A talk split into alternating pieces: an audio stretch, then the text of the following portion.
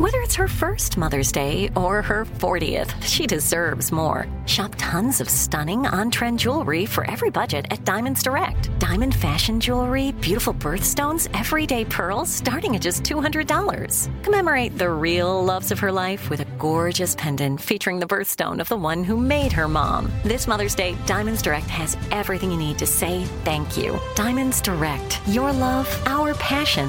Online at diamondsdirect.com. You know you've got a comeback in you. When you take the next step, you're going to make it count for your career, for your family, for your life. You can earn a degree you're proud of with Purdue Global. Purdue Global is backed by Purdue University, one of the nation's most respected and innovative public universities. This is your chance. This is your opportunity. This is your comeback. Purdue Global, Purdue's online university for working adults. Start your comeback today at purdueglobal.edu.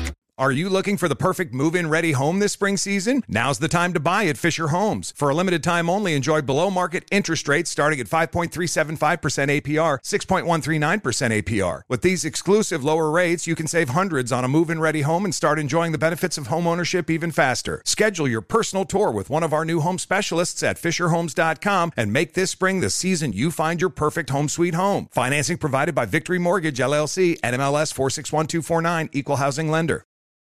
Hey guys, ready or not, 2024 is here, and we here at Breaking Points are already thinking of ways we can up our game for this critical election. We rely on our premium subs to expand coverage, upgrade the studio, add staff, give you guys the best independent coverage that is possible. If you like what we're all about, it just means the absolute world to have your support. But enough with that, let's get to the show.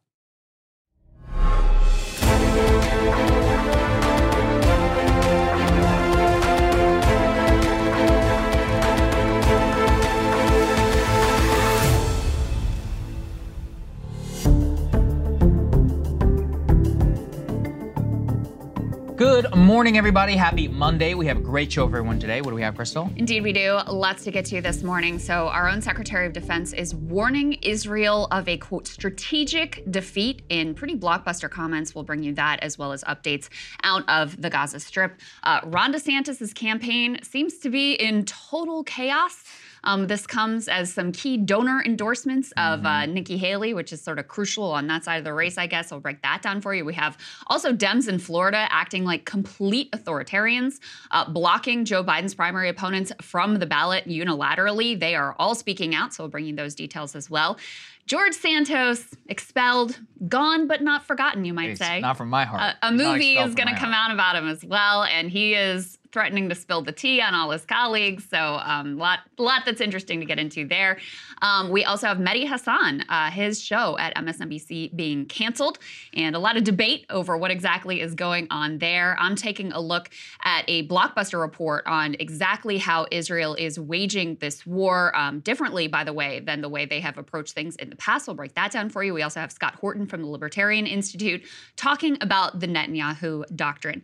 But before we get into any of that, that. We got a little bit of a discount for all of you folks. Yes, we got the holiday discount. We decided to extend it. Uh, I know that it's very helpful to all those who want to be able to give the gift of Breaking Points. And also, if you're on the fence, you want to go ahead and sign up. So, breakingpoints.com, you can become a premium subscriber. We're discounting our yearly membership, which is what helps us most, especially it's, you know, December 2023, which means the one year that you're helping us out is going to help pay for all of our election coverage going into what is sure to be a completely insane and uh, fun, maybe wild ride. So, Anyway, it'll be a wild out, ride. Fun, Let's put it that way. Fun. Uh, we can't promise fun. The road to nowhere. It will be wild, as we as we once famously called it here. So if you can help us out, uh, we would deeply appreciate it. And then a hard turn. What's going on in Gaza? Yeah. So let's go ahead and give you the very latest coming out of the Gaza Strip. Put these images up on the screen. So as we brought you this weekend, the temporary truce is over. Um, the ceasefire has ended, and Israel is back to a massive bombing campaign. What you are looking at here is six residential towers in the southern Gaza Strip in Khan Yunis that were all taken down by a massive bombing campaign there. Um, you can see, you know, bodies being pulled from the rubble, children being pulled from the rubble. Um, the horror on the look uh, look of uh, horror on children's faces here as they look at the destruction. This particular video is a 12 year old little girl named Alma who is trapped under rubble as well, along with her parents, her grandparents, and her siblings. And she is asking her rescuers to rescue them first, to help them first. Um, the very latest numbers that I saw is that in the renewed bombing campaign, 700 Palestinians were killed in a matter of 24 hours. So this is back and it is, you know, an all out assault as it was before. Only the difference is now, and we can put this up on the screen. So, as you'll recall, uh, in the early days of the war, the IDF told everyone to move south, um, you know, t- telling them this was the place to go if you wanted to be safe.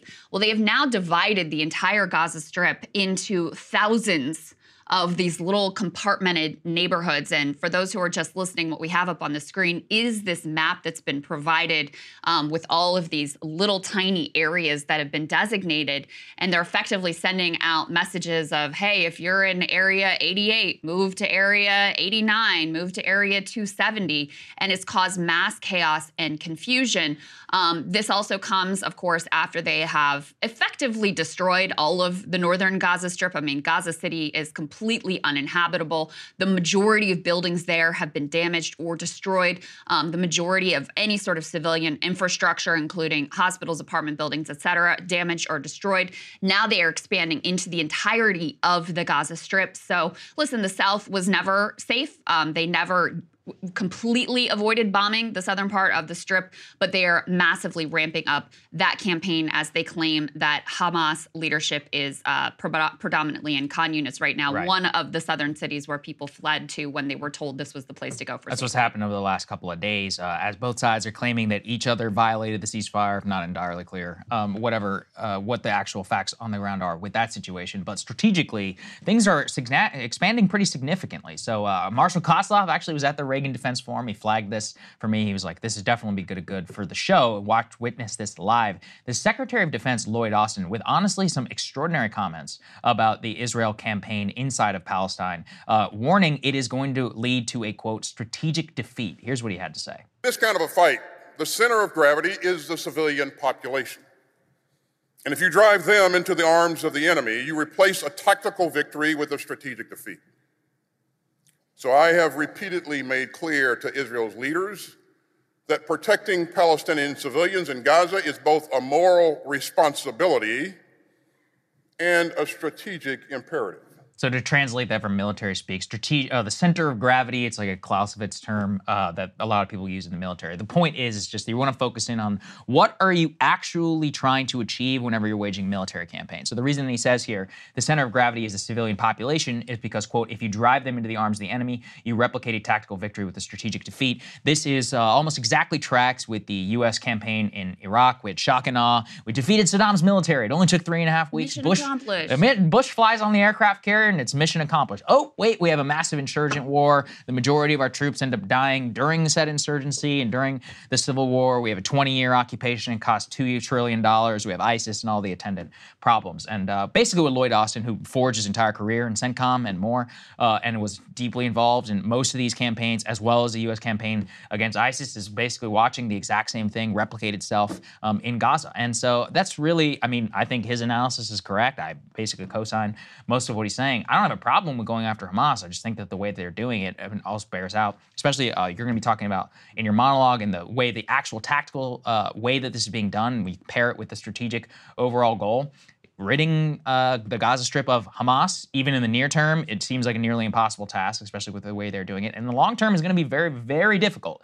Uh, we're probably going to be covering that all throughout the week about Hamas uh, support, and not only inside of Gaza, but inside of the West Bank, what the day one after the campaign and all of that is going to look like. But uh, if you pair it with some of the broader problems, not only the way that Israel is conducting itself, the big fear that I think I've always had and tried to hold here is that the rest of the region is not going to stay silent as this all continues. And that's what happened yesterday. Let's put this up there on the screen. Commercial ships, including a U.S. warship, were attacked by Houthi drones in the Red Sea. Now, many of these uh, commercial shipping vessels were not Israeli flagged, they were U.S. Uh, or UK flagged. The U.S. missile destroyer that was actually in the area ended up shooting down three of the drones. But this comes, Krystal, after there was already that Houthi hijack hijacking of that Israeli Yeah. tanker. I mean, this is one of the most vulnerable places in all of global shipping. Why we have so many U.S. naval assets in the region, and these are in the in the immediate term they're drones. But don't forget, you know, this same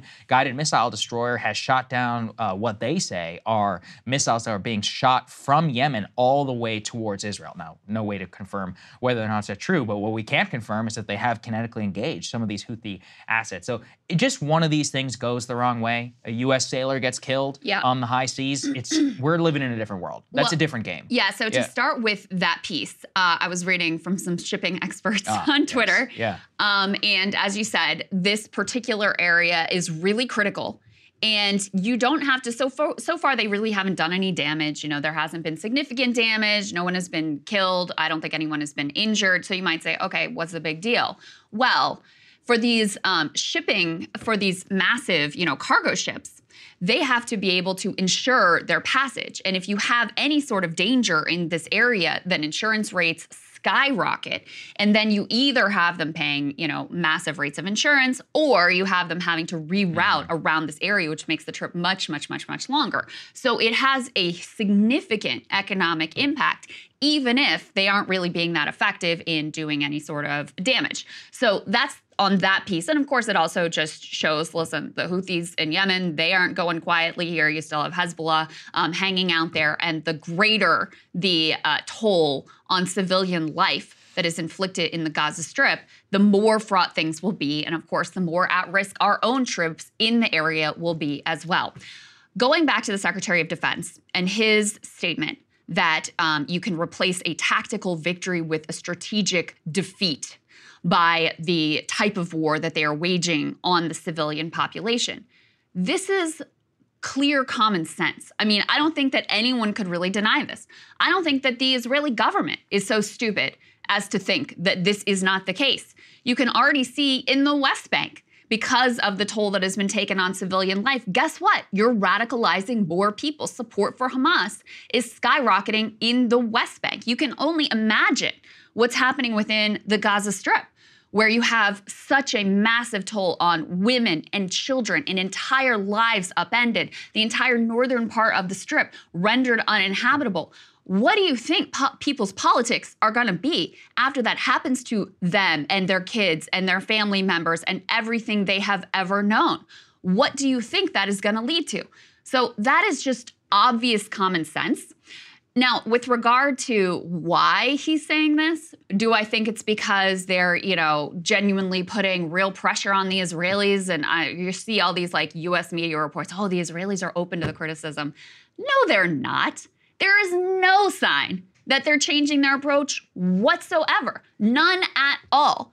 So, what is this? Number one, it's for us. It's for the domestic mm. U.S. population. Mm-hmm. It's for the you know liberals watching MSNBC and we oh see look at the Biden administration. They're really trying. They're really trying. They're really good people. They're really trying. They're not just standing by and let this ethnic cleansing and genocide happen. They're actually trying to you know constrain the Israelis. That's number one.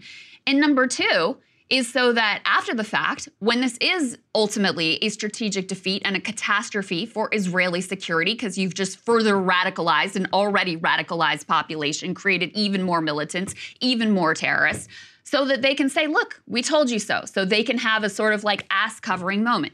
Those, in my view, are the two reasons for these comments from the Secretary of Defense. But make no mistake about it until and unless the US actually wants to use our might, our dollars, condition aid, say, no, we're not just to send you whatever bunker buster bombs you want whenever you want it. No, we're not to provide you blanket cover at the UN, diplomatic cover throughout the world anymore. Until we do that, they are going to continue to prosecute this war in the exact same way they have been prosecuting this war.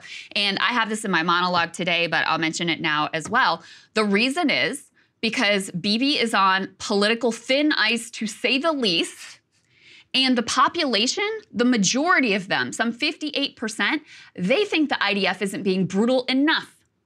The percentage that thinks the IDF has gone too far, 1.8% of Jewish Israelis, I should say, of Jewish Israelis. Mm. 1.8% of the Jewish Israeli population thinks the IDF has gone too far. This is when you have, at the least, a 70% civilian death rate, and probably much, much higher than that. That's the rate of just women and children being massacred in this.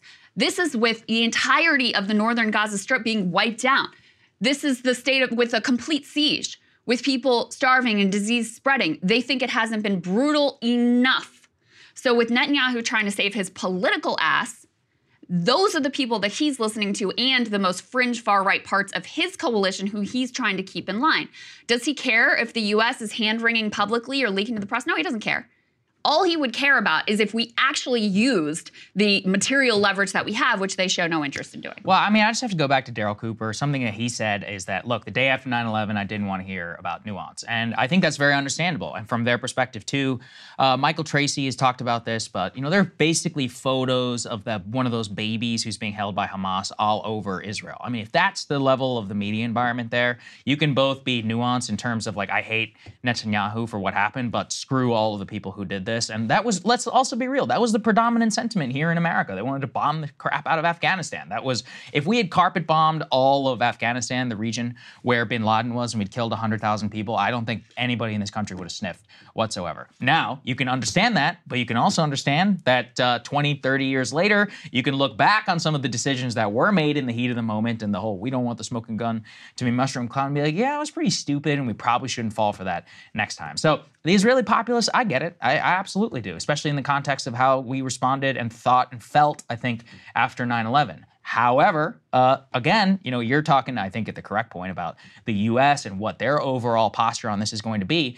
At a certain point, I don't actually have a, as much of a problem with some of these comments because this buys us breathing room in the future. When the Israelis are like, hey, can you guys come clean this up and do all this peacekeeping? We're like, no, you built you break it, you buy it. You are the ones who are responsible. When you have a massive insurgency on your hands five, ten years from now and you block a peace process, it's like, that's your issue, man. We're not going to be going rolling our troops and Humvees into uh, the downtown Gaza City, Khan Yunis, or any of this other. So from that perspective, Krystal, I'm actually okay with the way that the secretary is saying it. Now, I don't disagree. I don't think it's necessarily a bad thing about conditioning aid and all that, but I honestly don't think it would make any difference. The Israelis have plenty of munitions, they got plenty of bombs, they got firecrackers. They're one of the world's most advanced uh, militaries. Even if we didn't provide them bombs, they'd be dropping whatever they had. There, uh, the U.S. influence on this is both overstated and understated. Understated to the point of what you're saying is it doesn't necessarily match the rhetoric, but at the end of the day, like they don't need our money or our support at this point to wage war. Now in 1980, that's a different story, but at this point, not really. Maybe not They're in the short term. Maybe yeah. not in the short term, but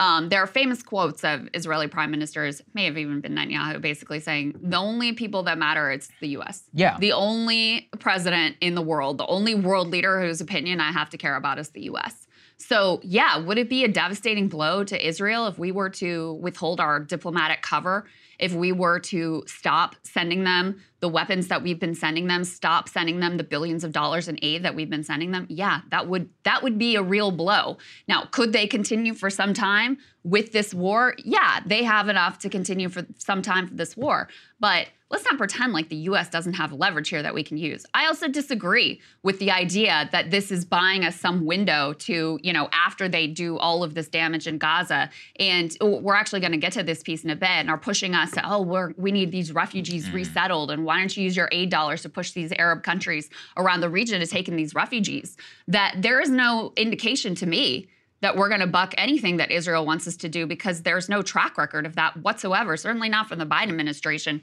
And we have new reporting, put this up on the screen from The Intercept, uh, new comments from Bibi. His goal for Gaza is to, quote, thin the population to a minimum.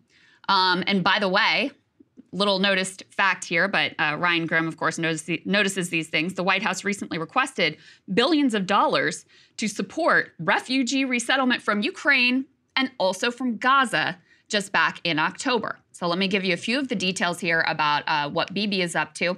He has tasked his top advisor, Ron Dermer, the Minister of Strategic Affairs, with designing plans to, quote, thin the Palestinian population in the Gaza Strip to a minimum, minimum, according to a bombshell new report in an Israeli newspaper that was founded by the late Republican billionaire Sheldon Adelson.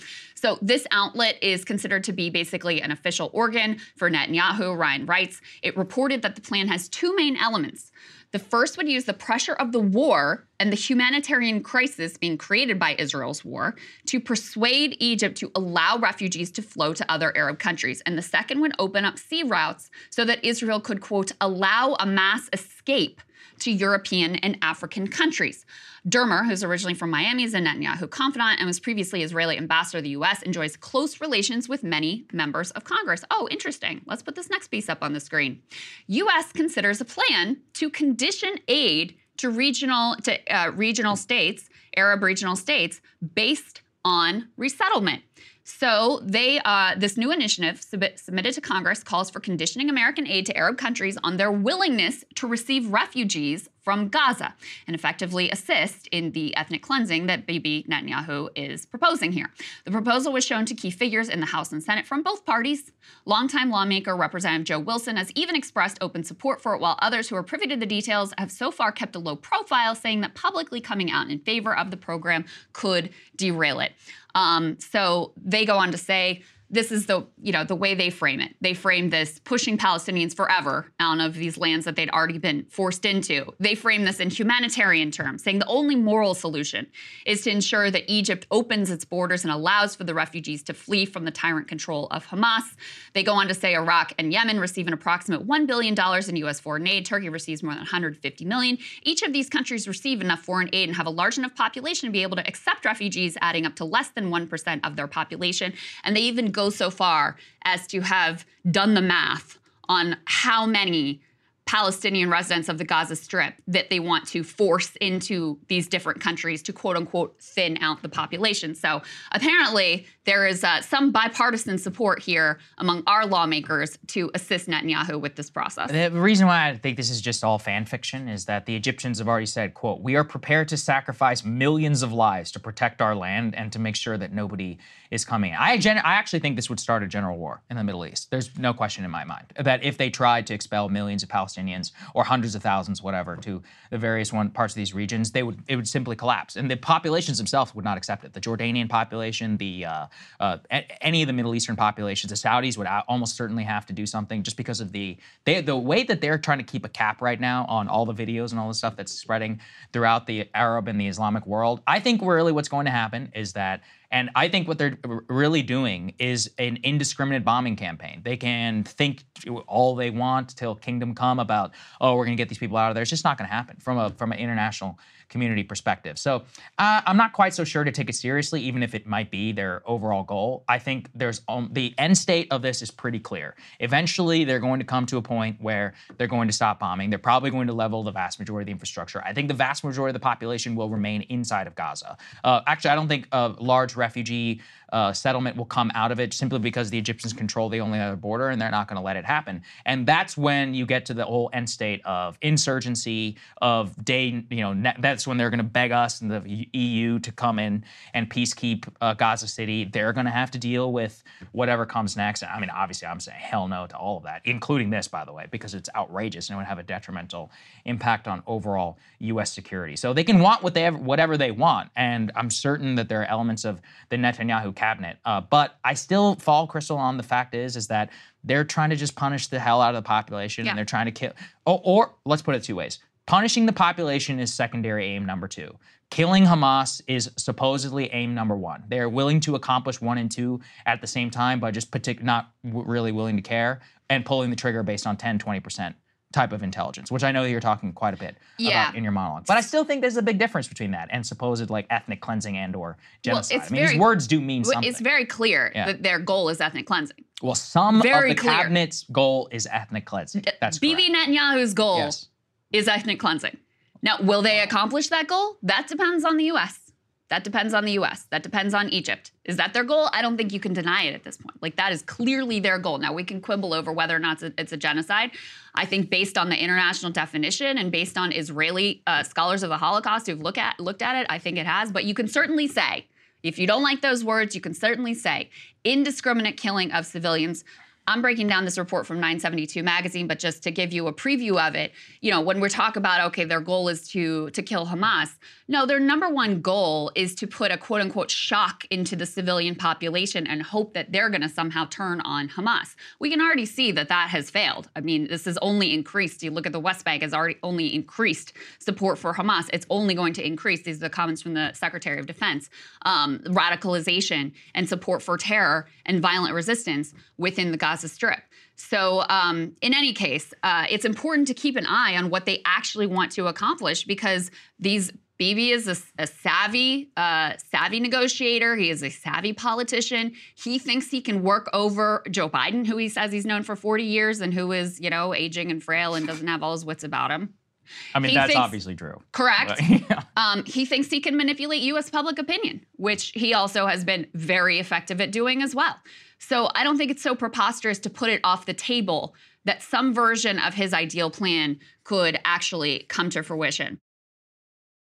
Trinity School of Natural Health can help you be part of the fast growing health and wellness industry.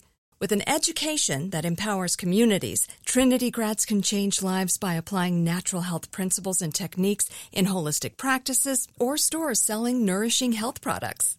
Offering 19 online programs that fit your busy schedule, you'll get training to help turn your passion into a career. Enroll today at trinityschool.org. That's trinityschool.org.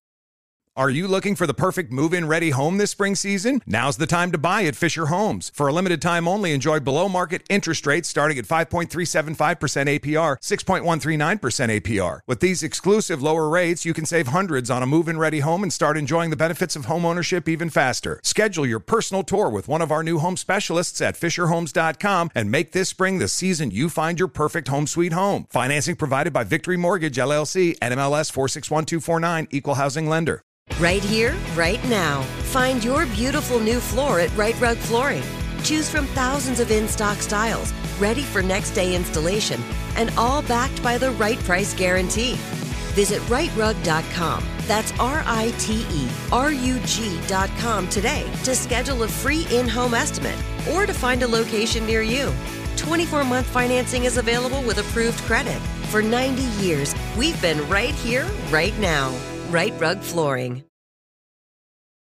We also wanted to give you an update on a just unbelievable story coming out of Jerusalem and, and the facts of, uh, you know, the quote unquote only democracy in the region.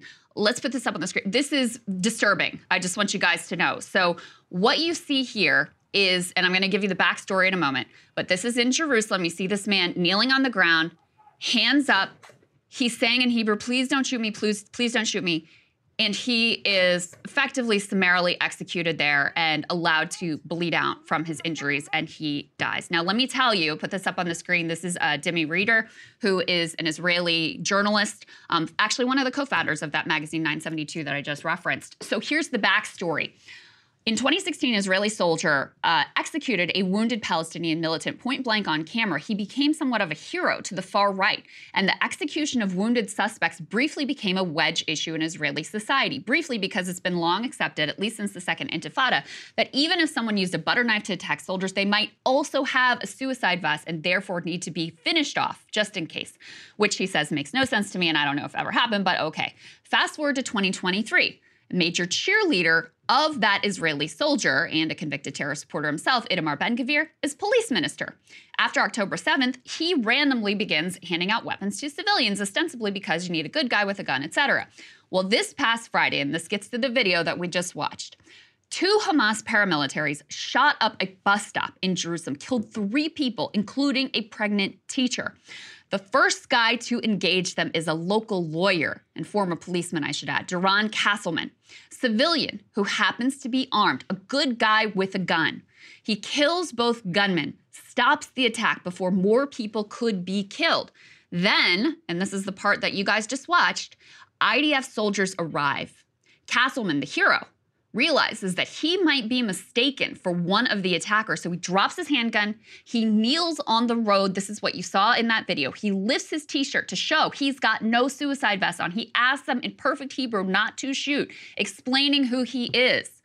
One of the soldiers, a settler, with a self confessed extremist background shoots him anyway in the abdomen on camera and walks off. So, that man that you just saw killed on camera, executed on camera with his hands up, that was an Israeli hero who had stopped these gunmen who were massacring people, these Hamas gunmen who were massacring people. When more security arrives, they assume Castleman was a gunman, so they let him bleed out. He bleeds to death. The settler soldier who executed him gives smug interviews, gets much kudos from other far right figures. They later erase those tweets. The army and police said they won't be investigating before U turning under pressure. Netanyahu, you ready for this one? He chimes in and says, I support the policy of handing out weapons. Sometimes there's a price to pay, but c'est la vie. C'est la vie. That's what he said in Arabic. So um, this Hebrew. In, sorry, in Hebrew. Um, so this man, Doron Castleman, true hero, who was there, who stopped these Hamas militants, was executed by Israeli soldiers, even as he was there kneeling in the street. This Yeah. is the reality of the quote unquote only democracy in the Middle East. Well, I mean, I guess it happened in the West Bank, right? It- look, the whole, or sorry, it happened in Jerusalem. The problem is that with this entire thing is it actually demonstrates all of the worst pressures that are on Netanyahu because this showed you the settler who was provided with weapons under the Ben Gvir policy. Then it also showed you that Netanyahu himself has a very hard time grappling with this. He didn't even call the family until yesterday. Yes. The Israeli military. after there was a oh, sorry, massive public reaction. Right. So after this. there was a huge public reaction saying, "Hey, how can you do this?" He put out a tweet and said, "Yuval Castleman is the hero of Israel. He saved many lives. Today I spoke with his father. Uh, this is a wonderful family. The entire nation uh, mourns with them." Now, in terms of the investigation to itself, they don't know which way that they're supposed to go because they initially were not supposed to have the police or the military even investigate this person, the settler, whether he should have had weapons or not, and what punishment this person will suffer. You know, the original case that he talks about. I remember covering a lot of that at the time because not, if anyone's seen the video, it's crazy. Because basically, there's a wounded guy on the ground and he's just walking around, and despite no orders or any of that, he just ba- shoots him in the head. There's no other way to describe it. I've watched the video a dozen times, reported on a lot at Wow. the time because there was a big controversy around putting him through court martial and then his eventual trial. Because in old Israel, it was open shut case. It's like there's no way this is going to happen. But he became a genuine hero, and to the point where uh, he, even by a decent segment of society, is celebrated today for what happened to him, and they're seen as a miscarriage of justice. The overall prosecution, the initial court martial, it split the IDF apart, and more importantly, it split Israeli society apart. So that is what is downstream of a lot of the settler providing them guns, and then also when it comes to this, I think it's a big rip between secular society, settler society, and then the way that people inside Israel are Yeah. uh, looking at this because as I've explained here before, you know, a huge portion of Israeli population didn't even serve in the military. And This is a retired policeman, had a gun on him, did the heroic thing at the time he kills, he literally kills him. He's a trained police officer. Right. But and then does everything you're supposed to do. He's like, oh, I'm in a chaotic situation, drop the gun, put the hands up, show that I don't have a vest on, because he knows. He's like, well, you know, they a lot of them will shoot if they think you have a vest. He did everything that you were supposed to do. Then he gets executed. So that's a tragedy, and the person obviously involved should be at the very least, you know, fired from the job, removed from service, not uh, celebrated. The fact, though, that it took days for the prime minister to have to respond to this, I think demonstrates to everyone very clearly what the pressures inside of Israel are on Netanyahu, not from the general population, from inside the coalition himself. Because Yeah. inside that coalition, they don't want to talk about this at all. It's a tragedy, say la vie, et cetera, and they want to move past it. It shows you who he's really, really working for. And I think that is the single, you know, broken record, single biggest problem in the prosecution of this war is that you have the overall leader of the country with some of the worst uh, pressures on him from a fringe element of society, which is not how you should be wanting to conduct a, you know, a defensive operation, a war which is supposed to bring the entire country together. It's a, it's a nightmare from a political strategic perspective Yeah. inside Israeli society. I think something will break eventually. I really do. You know, one thing I, I want to say related to this, because I, I talked about, you know, the poll numbers of uh, it's like 58% Mm-hmm. of Israeli society who thinks the IDF hasn't been brutal enough. Only 1.8% is like, yeah, maybe they've gone too far. Um, so you have a majority who want even more viciousness, even more brutality. And I just want to make it really clear like, I don't think that Jewish Israelis are different than any other people on the planet. But I do think that when you have for so many decades, you've had this brutal military occupation of the West Bank, and now you've had this brutal blockade of Gaza. And you know, there's is, Israel is doing very well as a society, relatively wealthy society, people doing well, living, you know, living good lives, all of that. And just over these borders, you know, in effectively the same territory, territory that at this point is controlled by Israel, you have people who are living in these desperate conditions. I think that does something to a society. Um, again, I don't think that you know people are different in Palestine versus Israel versus here versus anywhere else in the world.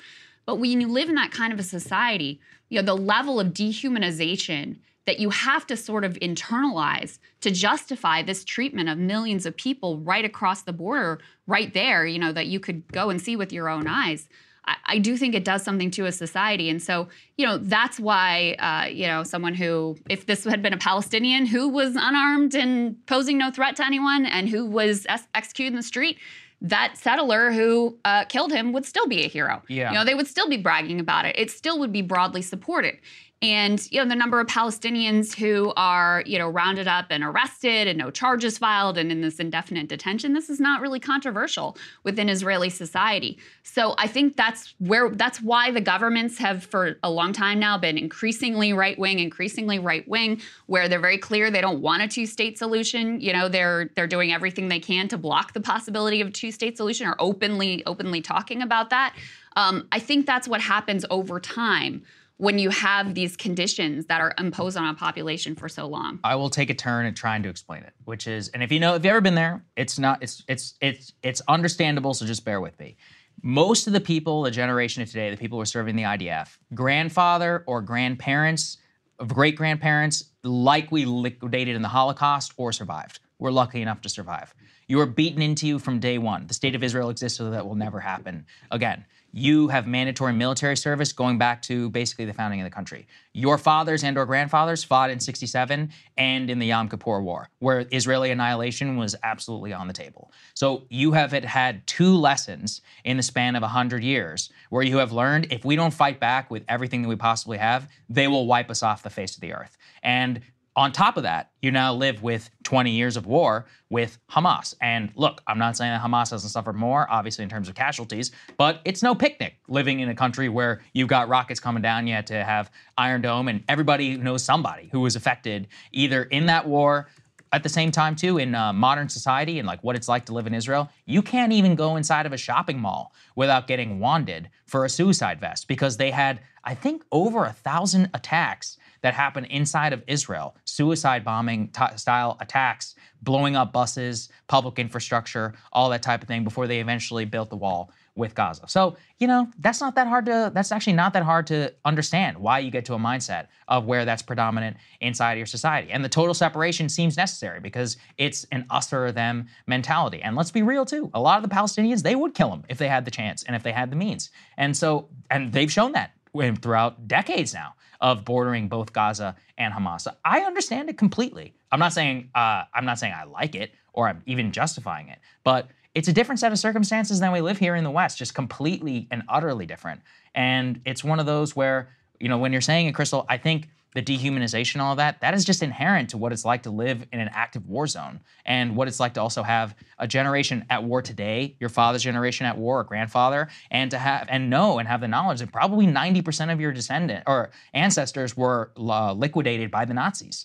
Uh, that's a that's just a deep cultural imprint that's not going to go away. I think for a long time, and they spend all their time in society. They don't let you forget that either. When you're in school, uh, whenever you're coming up, it's a it's a part of the culture which is uh, I think goes to the very core of what it means to be Israeli. Even if you are a Sephardic Jew or any of that, it's beaten into you that over the you know the 2,000 years of persecution, the pogroms, a large portion of Israeli societies, also Russian, suffered horribly under the Soviet Union, under the Tsar before that. So I yeah. think culturally, I, I, I understand it completely. I'm not well, trying to justify it. I'm just like you have to try and put yourself in the mind of what it is like to live in that state for the last 75 80 years and also to suffer you know society-wide level. Terror bombings which america would never tolerate even 10% of what israel has had to go through too. The number one song in israel right now is this like rap song mm. that calls for annihilating everyone and assassinating specific celebrities who have supported the palestinian cause. Yeah.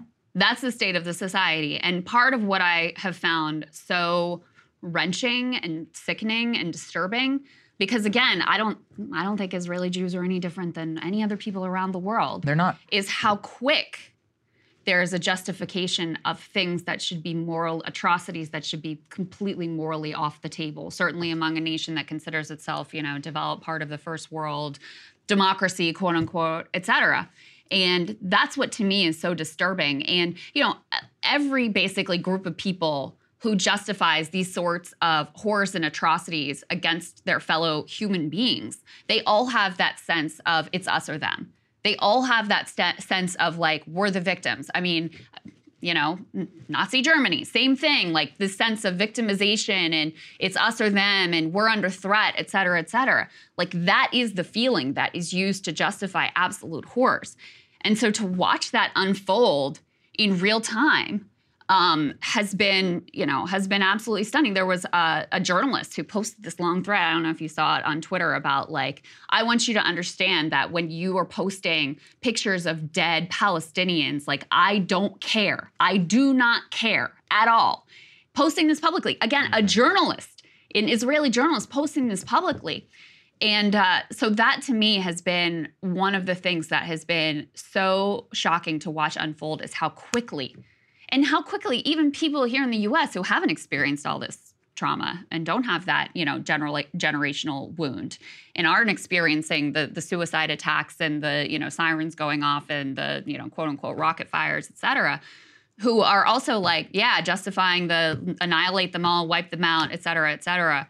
So um yeah, it's disturbing. I guess that's all I can say. I understand. Uh, I understand where you're coming from. I think you know we should all just try and put ourselves in the minds of both of these people. I'm not. I can put it from the Palestinian perspective too. I mean, it's crazy. Darryl Cooper, I think, does the best job of that. He's like, look, we tried everything. You know, going this in our lifetimes, in our grandfathers' lifetimes. I've met Palestinian. Excuse me. I've met Palestinian people who still have the key to their house that they were that was taken away from them in 1948. Yeah. And that gets passed down. Even though that woman's mom is dead, it was passed down to the mom. They still have that key mounted above their door. So don't forget that too. You know, on the other side, they they remember and they remembers deep. It goes into the kids. It goes into their grandkids. So these are uh, these things don't heal easily. Trinity School of Natural Health can help you be part of the fast growing health and wellness industry. With an education that empowers communities, Trinity grads can change lives by applying natural health principles and techniques in holistic practices or stores selling nourishing health products. Offering 19 online programs that fit your busy schedule, you'll get training to help turn your passion into a career. Enroll today at trinityschool.org. That's trinityschool.org. Are you looking for the perfect move in ready home this spring season? Now's the time to buy at Fisher Homes. For a limited time only, enjoy below market interest rates starting at 5.375% APR, 6.139% APR. With these exclusive lower rates, you can save hundreds on a move in ready home and start enjoying the benefits of home ownership even faster. Schedule your personal tour with one of our new home specialists at FisherHomes.com and make this spring the season you find your perfect home sweet home. Financing provided by Victory Mortgage, LLC, NMLS 461249, Equal Housing Lender. Right here, right now. Find your beautiful new floor at Rite Rug Flooring. Choose from thousands of in stock styles, ready for next day installation, and all backed by the right price guarantee. Visit riterug.com. That's R I T E R U G.com today to schedule a free in home estimate or to find a location near you. 24 month financing is available with approved credit. For 90 years, we've been right here, right now. Rite Rug Flooring. Let's move on to uh, domestic politics. There's absolute uh, craziness going on here with Paul Ryan, with Ron DeSantis, and Nikki Haley. But I think the major uh, story of this is the absolute downfall of Ron DeSantis, not necessarily in the polls, although some of that too, but amongst the donor set who have done the hardest pivot of all time. They're going all in on Nikki Haley after her star debate performance. Best exemplified by this is Paul Ryan, the leader, the donor class hero himself, coming on CNBC, identified as an investor. Okay, uh, to go ahead and endorse Haley. Here's what he had to say. Do not discount the Americans for Prosperity endorsement of Nikki Haley two days ago. That's actually a really big deal. Um, the reason that that's a really big deal is you could say that Ron DeSantis' big advantage over Nikki Haley was his ground game in Iowa, which is impressive. Americans for Prosperity has an extremely impressive ground game. Uh, this is the Koch network's um, ground game. They just gave that to Nikki Haley. So not only does that level her up in Iowa with Ron DeSantis, that gives her a ground game in all these other states, and the counter plays to her advantage. So I'm not saying I'm a, you know all for Nikki Haley. I'm for beating Donald Trump. I'm for any Republican who can beat Donald Trump. But I think if you had to pick a growth stock, I think Nikki's the growth stock. And the fact that she got this endorsement, I think, matters a lot. So the question is since more than about half Republicans do not want Donald Trump to be our nominee, I'm among those half. Can someone consolidate the sport in time to win? And the question, I think, I think that that's that's possible. I think that's possible. Is it, he's got 66 percent in the polls, though, against the other candidates. He, he's. I'm not saying this is going to happen, but I think it's still plausible because things can still happen. She's got a lot of momentum. If one person can quickly consolidate the non Trump field, then they'll have 30%. Okay, yeah, that math checks out. This is the Iowa fan fiction is driving me crazy. And somehow people like uh, Paul Ryan, Ron DeSantis, and now the Koch network have seemingly bought into this. Put this up there. I know Ryan and Emily covered this, but it's still very important this just very for us significant. to weigh in on. The Koch network endorsed Nikki Haley to push the GOP past Trump. This is significant for two reasons. Obviously, the Koch network has boatloads of money. They have some of the biggest consultant infrastructure in all of Washington. They've got Americans for Prosperity. They have super PACs. They got 501c3s, 501c4s that they're all throwing behind her. They've got polling, ad buys, all these things. This is potentially hundreds of millions of dollars that she's now added to her war chest. Now, the big question for them is around what are you trying to do? Iowa seems to be the consolidation dream. What people seem to forget, Krystal, Uh-huh. about 2020, uh, 2016, Donald Trump didn't win Iowa. He didn't even get second in Iowa. He got third in Iowa. You know what did happen though? He won New Hampshire, then he won South Carolina, then he won the majority of the states on Super Tuesday, and he won Florida, and he won. Shall I go on? The point is, that Iowa itself is actually not all that indicative of anything. The only reason that this myth persists is really because of the Obama campaign. When Mhm. Obama winning. Iowa was genuinely impactful because it showed to a lot of black voters in the Democratic Party, no, no, no, no, like white people actually would vote for this guy. Therefore, we now have permission, which is why he went on to win South Carolina. He ended up cleaning up, he basically wrapped up the majority of it on Super Tuesday. But Hillary also did very well in New Hampshire the next time. The thing is, is where Trump is, it's about the states that come afterwards. And for all the media, you know, attention and all of that, no one is going, I'll put it right here, I'll eat a sock again hmm. if I have to. Nobody will beat Donald Trump in the state of New Hampshire. Period. It is Trump country, has been since 2016. The idea and, and the polling, a lot of this stuff bears it out. And the problem too is that these donors are trying to play pick me with all of these different candidates like DeSantis or any of the Tim Scott or any of these others when they're facing a structural problem of the voters don't like them. Put this up there too because this is uh, part of this. The DeSantis campaign is in complete free fall. Their big money, the super PAC, has completely imploded. The new chief executive has been fired. A new one has been brought on. Several of the major strategists who work for the organization called Never Back Down have either been fired or have left. They appear to be running out of money on a pretty long time scale. And their majority of their support, which was told to them from the beginning, if you'll recall, Krystal, Ken Griffin, the billionaire, was like, I'll give him as much money as he needs. And then the first sign of trouble, he's like, no, no, no, I, I didn't mean it like this. Yeah. Uh, and there's how many of those are out there? The campaign itself is now blaming its own super PAC. If we can put this Politico tear sheet up there, because this is hilarious. They are now blaming their own super PAC for leaking against them and for bad television advertising. They wrote in a memo to their donors that Never Back Down and their field organization, all of that is not up to snuff, and that they are leaking about their own problems whenever it comes to polling, that their TV advertising didn't end up helping them out. I mean, this is not the sign of a healthy overall organization, and it just shows you how quickly I think that these establishment folks can move from one to another, which at the end of the day is a complete fantasy. As you know, at least get credit to that CNBC anchor who was like, he's got 66% of the vote. What are Right. you talking about? Yeah, there's a basic Yeah. math problem here. I just pulled up the national Republican primary polling. We're Mm-hmm. going to show you Iowa and New Hampshire in a minute. But there has not been a poll, I don't know when. Every single poll in here has Trump over 50%. So even if you do in some fantasy world consolidate all of the other uh, voters, that's still doesn't add up to a victory. So, okay. okay. Um, you know, it is, I mean, I'm just watching with amusement at the whole Ron DeSantis Nikki Haley thing because the Koch network endorsing Nikki, Nikki Haley, mm-hmm. I mean, that must have just been brutal for Ron because he really he was running his campaign in this unusual way of relying on that super PAC much more extensively than campaigns usually do. And that's because you can take in these unlimited contributions. So he felt like, okay, I've got these few billionaires who say they're all in for me, Ken Griffin and co. Yep. And so I can take in unlimited funds there. And yeah, they don't get as good ad rates and I don't have direct control, et cetera. But since we can get so much money there, that's the way to go. And now you can see that strategy as the donors are fleeing him and they're instead, I mean, they have no loyalty. They're picking Nikki for whatever reason. She's the flavor of the moment. And Ron is kind of underwhelmed and underperformed and doesn't seem like he's got the juice.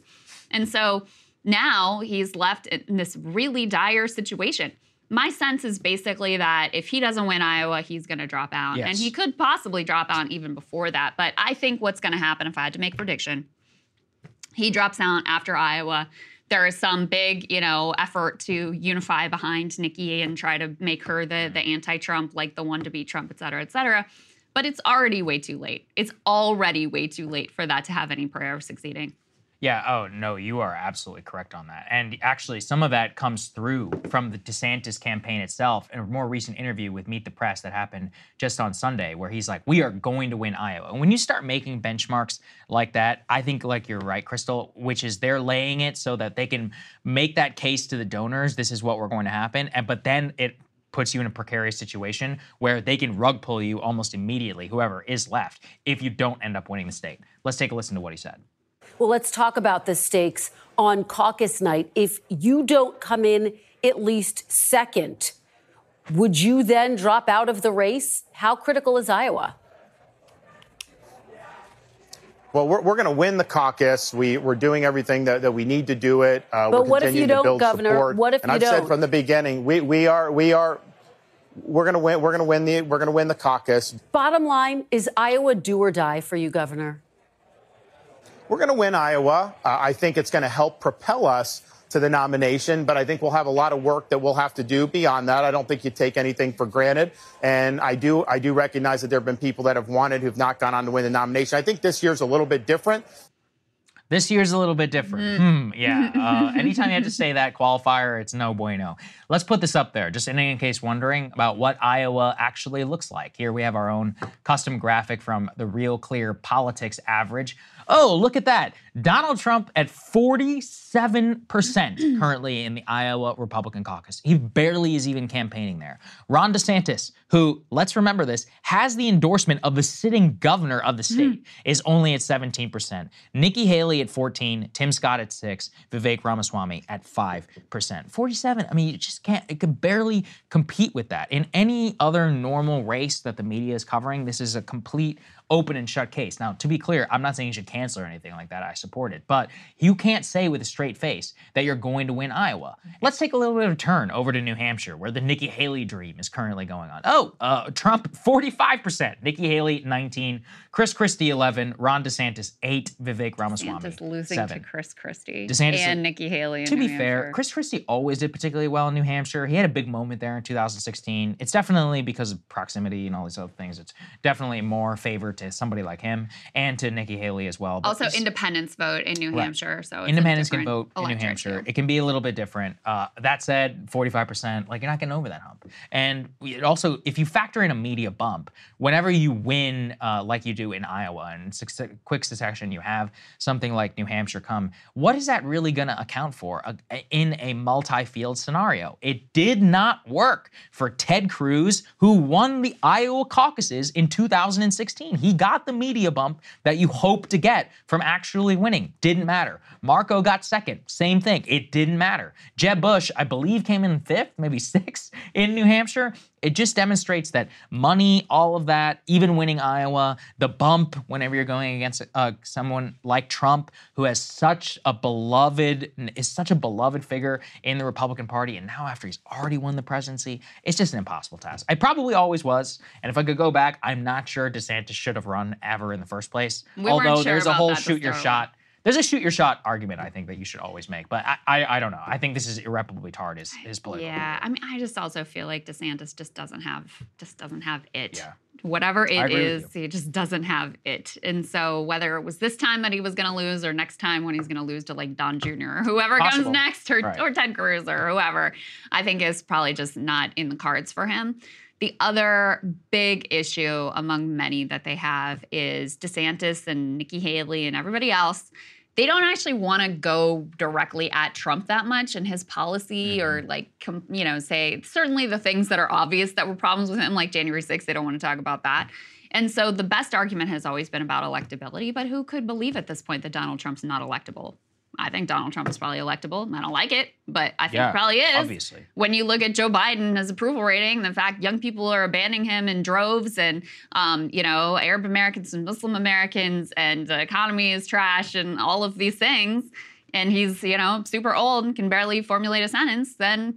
Yeah, I think Donald Trump probably can beat that guy. So um, to argue at this point, oh, there's no way Trump can win, and I'm the winner, and if you want to defeat Joe Biden, you got to go with me. I just don't think that that is a compelling point at this point whatsoever. Yeah, we, we were going to cover this last week, but Sean Trende at Real Clear Politics, who's one of my favorite election analysts, he wrote a piece called "Not only can Trump win, right now he is the favorite to win," There's and no describes about it as a Republican best set to win the election since George W. Bush in 2004, which is the last time a Republican won the popular vote in this country. So people should really let these circumstances sink in. Now it's a long time till election day, all of that, you know, 11 months to go. But as where things stand right now, I would hell of a lot be rather Trump, not only in the primary, in the election, as opposed to Joe Biden or any of the other people Yeah. he's running against. And you know who else needs to have that sink in for them is the Democratic Party saga. Oh, well, that's not going to happen because that's a perfect turn to where we are right now. In an inexplicable and yet totally explicable move, the Florida Democratic Party has now officially put Joe Biden on the ballot in Florida. Canceling their primary and effectively making it so that there will be no democracy in the state of Florida for Democrats. Put this, please, up there on the screen.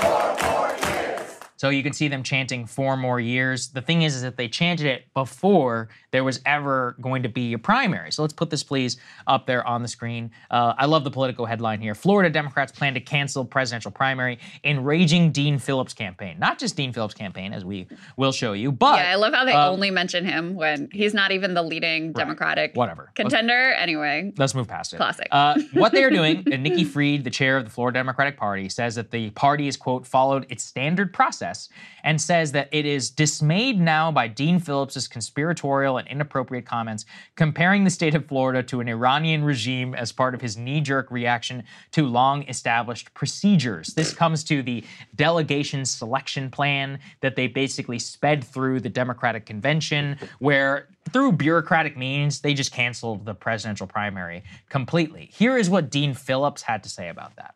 Hey, everybody. What happened in Florida yesterday is a tragedy and a travesty.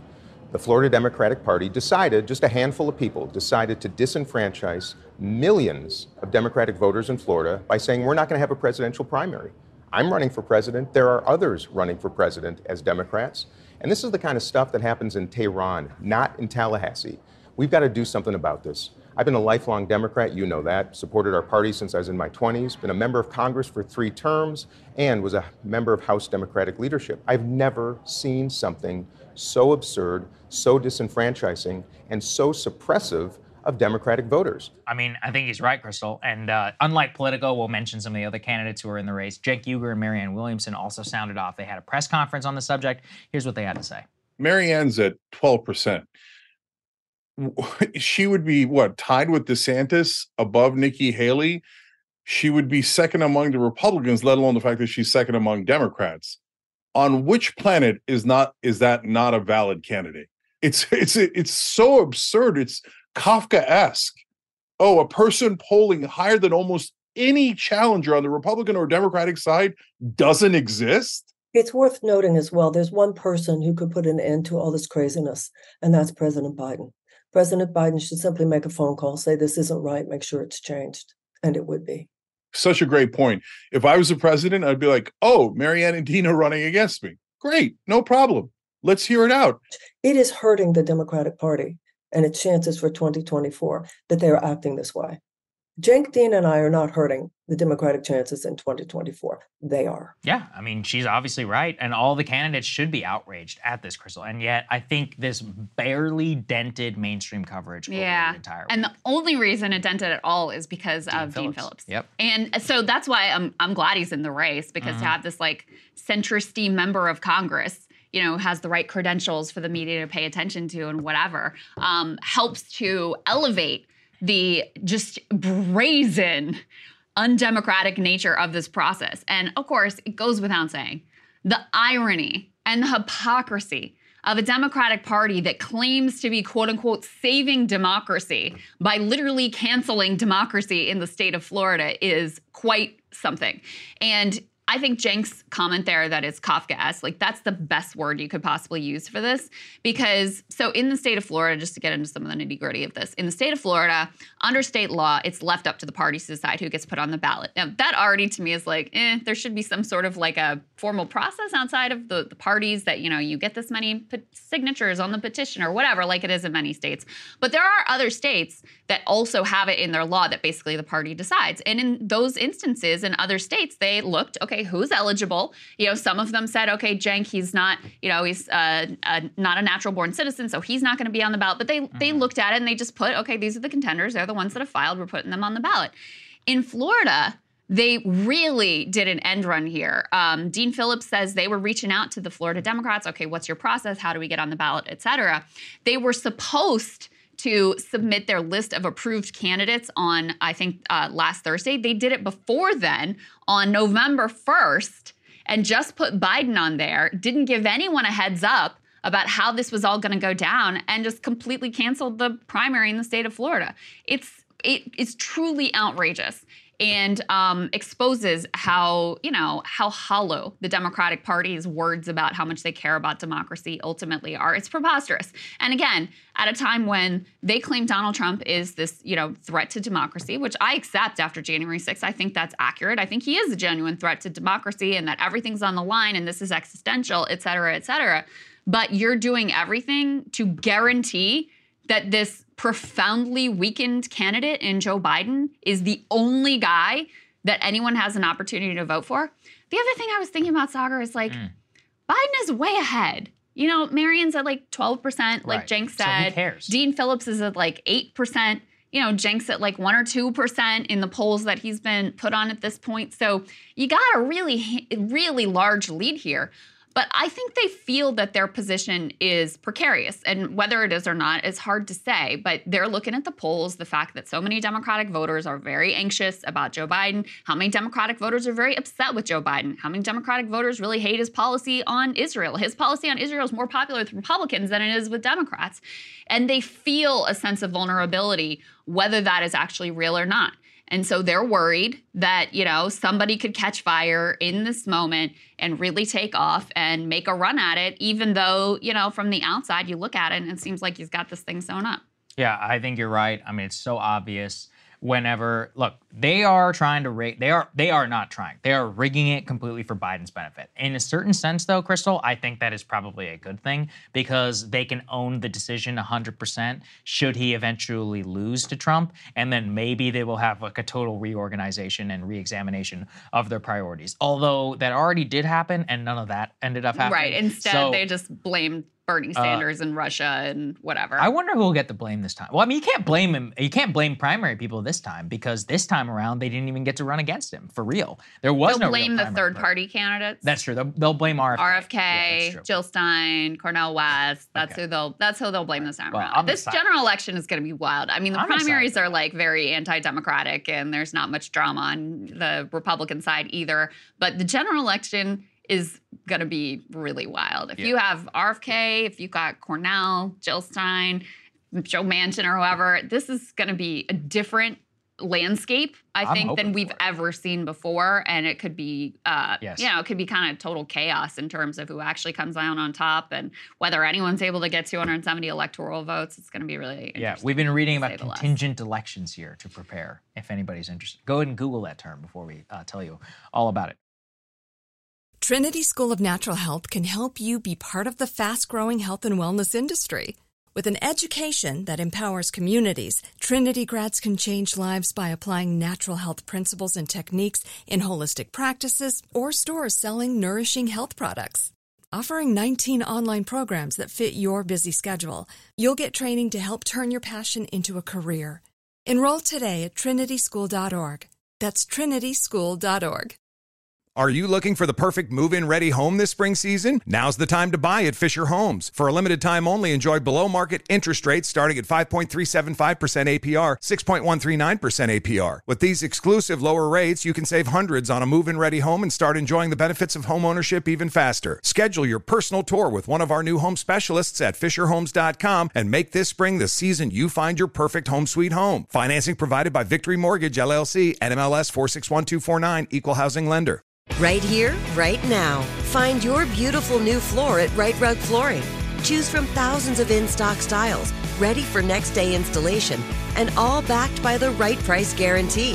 Visit riterug.com. That's R I T E R U G.com today to schedule a free in home estimate or to find a location near you. 24 month financing is available with approved credit. For 90 years, we've been right here, right now. Rite Rug Flooring. Okay, let's go and move on to George Santos. Santos, who will always be congressman in our hearts, uh, was officially expelled from the House of Representatives uh, after the ethics America's report. congressman. America's congressman delivered an ethics report uh, from the House of Representatives that accused him of using campaign funds for a variety of personal Botox, reasons. OnlyFans. Botox and OnlyFans being the most egregious examples, but many, many, many others. Campaign fraud, uh, lying about his background, deceiving the voters of the uh, district from New York that he eventually ended up uh, representing. Here was the final vote tally against him. The yeas are 311, the nays are 114, with two recorded as present. Two thirds voting in the affirmative, the resolution is adopted. Under Clause 5D of Rule 20, the chair announces to the House that in light of the expulsion of the gentleman from New York, Mr. Santos, the whole number of the House is now 434. That makes George Santos the sixth uh, person ever to be expelled from the House of Representatives. Wow. Interestingly enough, he is the only congressman to ever be expelled from the House of Representatives who was not actually convicted of a crime, which is what the justification of many of the people who voted to save Santos said. Is they were Mm. like, look, he hasn't actually been convicted of this. Matt Gaetz, who also has an ethics complaint against him regarding some of his shenanigans going on with uh, girls and potential hookers down in the state of uh, Florida, is actually well, the one who really made that point because I believe a report is coming out against him. Mm, Although he, to be sense. to be fair, he was exonerated, you know, by the department, or not exonerated. He was, uh, at the very least, not prosecuted by the Department of Justice. So he's trying to say, like, look, just because you have a bad ethics complaint against you doesn't mean that if you're, con- unless you're convicted, then really that's the only case where you should be expelled. Santos, though, as we had previously shown people, is going out with a bang, almost certainly. Let's put this, please, up there on the screen. So Santos says he will now be filing official complaints. Let's go ahead and put, uh, keep these up there. He says, Monday I will be filing an official complaint with the Office of Congressional Ethics against a New York Congresswoman regarding her questionable stock trading since joining the Ways and Means Committee. He says the same thing about Mike Lawler, who was one of those people who uh, had campaigned against Mr. Santos in the Republican Party. He says Congressman Lawler owns portions of Checkmate Strategies and he uses the same firm he is the beneficiary of to pay for services related to his campaign. That is Uh, kind of sketchy. says if this- that's true. it is, yeah. I mean, it says uh, of uh, Ray LaLota, he says, it has been raised in local media that the congressman obtained his ID attending Hofstra in day school while he was supposed to be working at the board of his uh, uh, board of elections. Sorry, the JD, attending the board, attending Hofstra in day school when he was supposed to be working at the board of elections. That a problem? And then on Congressman Menendez saying, while Congressman Menendez has not been invoked by the diligent investigation of the DOJ into his father, there remains a question of what he did know and when did he know it. Basically, he's being a troll on all of these, but it does hit home a point of this.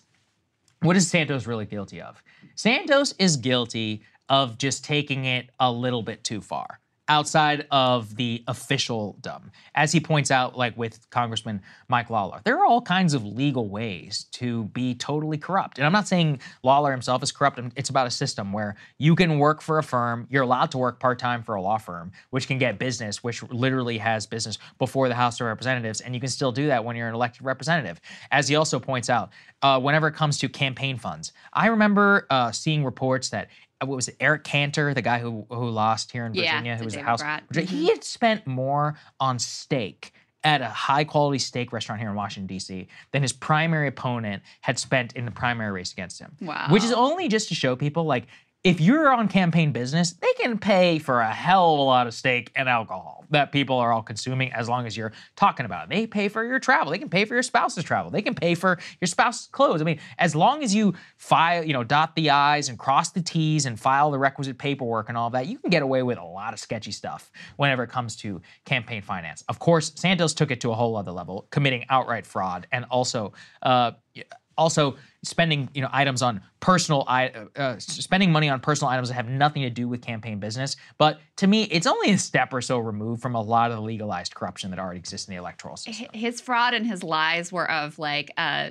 tacky. Yeah exactly. And yeah. and also very repeated and undeniable Yes. nature. I saw there was another republican congressman who was accusing him of like stealing their credit, Yeah, credit card, card info and yeah and his mom's and charging was Right. it his mom or his Yeah, wife? his mom as well, yeah. Oh my god! and charging campaign max out campaign Right. contributions to it, and then we know from this report uh, allegedly that he was then using those campaign contributions as his own personal piggy bank. Mm-hmm. So, um, you know, I mean, that makes it pretty hard to deny that it, the repeated lies, the fact that it was everything, the fact that it was, you know, things he didn't even need to lie about, every single thing that came out of his mouth, even his name is in doubt. Like his, oh that's right you know, what's is his real or what's his whether or not he's name? really gay is in doubt. Remember, he's married to a woman. Like everything about this man is up for debate, and uh, nothing is as it seems, which is part of why I'm I'm just so fascinated by him because I can't. I'm, just I'm not wired like that. You know, I don't know if I had a guilty conscience or what, but the fact that he could just anything that he thought this person wanted to hear in the moment, he would tell them. You know, oh, you were a volleyball star. I played volleyball. Oh, you went to this college. I went to that college. What you know? Oh, you're looking for like a token gay conservative who doesn't, let you know, is critical of trans rights. I'll be that guy. Like, I'll be that guy. No problem. Let me lean into that. Um, oh, you're looking for you know someone to speak at your Jewish event. I'm Jewish. Sure, I'll speak at your event it's wild to me. And I guess that many other people are also interested in such a character because there's a movie that's going to be made about him. Put this up on the screen. watch the hell out of Um, the meteoric political rise of George Santos and the web of fabulous tales it was built on are getting a movie treatment. HBO Films has optioned the rights to a new book. Mark Chiusano, maybe I'm going to go with the fabulous. The book is called "The Fabulous: The Lying, Hustling, Grifting, Stealing, and Very American Legend of George Santos," which was published on November 28, 2023. He has sort of a uniquely American character, isn't Oh, he? absolutely. Like uniquely American, like con artist, charlatan, snake oil salesman, the fake it till you make it, all the way to becoming a member of Congress. There's some uh, Trump-esque qualities here, but Santos doesn't quite have the um, uh, the talent to pull off what Trump has been able. He doesn't have pull the. Rizz, Krystal. Rizz, by the way, is the Oxford uh, Dictionary's word of the year. Oh, Uh, really? so I will be incorporating it more into my. uh, thank you to the Gen Zs for popularizing it. But I agree with you. I mean, Santos is actually not just an American uh, character; he's a throwback to some of the original House of Representative members in during a totally rigged process and the way that snake oil and all that. What do you think the modern West and the you know American economy was built on in the, Gilded Age and all at that time? So in many ways, he reminds me uh, of that. I'm I'm sad to see him go, uh, but we will, of course. He's not going to go out with a bang. We just saw a report that came across uh, that no television networks are hiring George Santos. Unfortunately, honestly, for us, I would love to see him go at it now that he's totally unchained. Maybe we'll have him here on the show. He's show. always been pretty unchained, if we're being yeah, fair enough. I, I'm going to send him an invite. I'm going to send Oh him. my an God, invite. I don't Uh, know if I can handle That'd be fun. I'll just be like, all right, just tell me about yourself, Mr. Devolder. We'll start there. What's your actual name? Who are you? And what are you alleging? So anyway, it's going to be fun. Indeed. All right. So uh, you brought up TV news. We got some TV news updates here. MSNBC, major shakeup of their weekend lineup, including the cancellation of Mehdi Hasan's show. Let's put this up on the screen. He confirmed it in a tweet. Yes, the Mehdi Hassan show has ended on Peacock. That's their streaming service, and will be ending on MSNBC next month. Still a few weeks left. Thank you all for watching over the past three years. Going forward, I will serve as guest anchor across Prime shows and beyond, and as an on air political analyst. Goes on to say, thanks for the outpouring of love and support. Thanks, of course, to my team, humbled and appreciative, not going anywhere, and you'll hear from me lots in mm. 2024.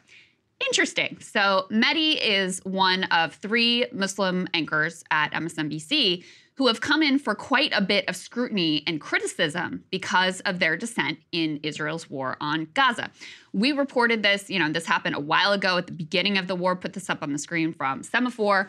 Uh, all three of those Muslim hosts were sidelined one after another after um, the ADL had criticized them and after they had again expressed sort of dissenting views um, on the Israeli war on Gaza. MSNBC, they say, has quietly taken three of their Muslim broadcasters out of the anchor's chair since Hamas's attack on Israel last Saturday amid America's wave of sympathy for Israeli terror victims.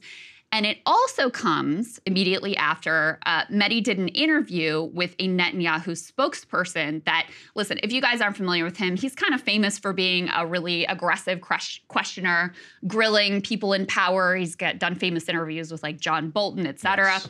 And so he had one of those interviews with a Netanyahu spokesperson that we actually covered here because it revealed a few new details about what happened and unfolded on October 7th in particular. Here's a little bit of a taste of that. Have you seen one picture of a single dead Hamas terrorist in the fighting in Gaza? Not one. Is that yeah, by accident have, or is that because Hamas Mark, can control Hamas can Mark, control the information. You, you asked me a question and you Gaza. said you would be brief. I have, I haven't. You're right, but I have seen lots of children with my own lying eyes being pulled from the rubble. Uh, because so they're the pictures Hamas wants you to see. Exactly and also my point, because they're Mehdi. dead. They're Mark. the pictures also, Hamas wants. But they're also people no, your government has killed. You accept that, right? You've killed children, or do you deny no, that? No, I do not.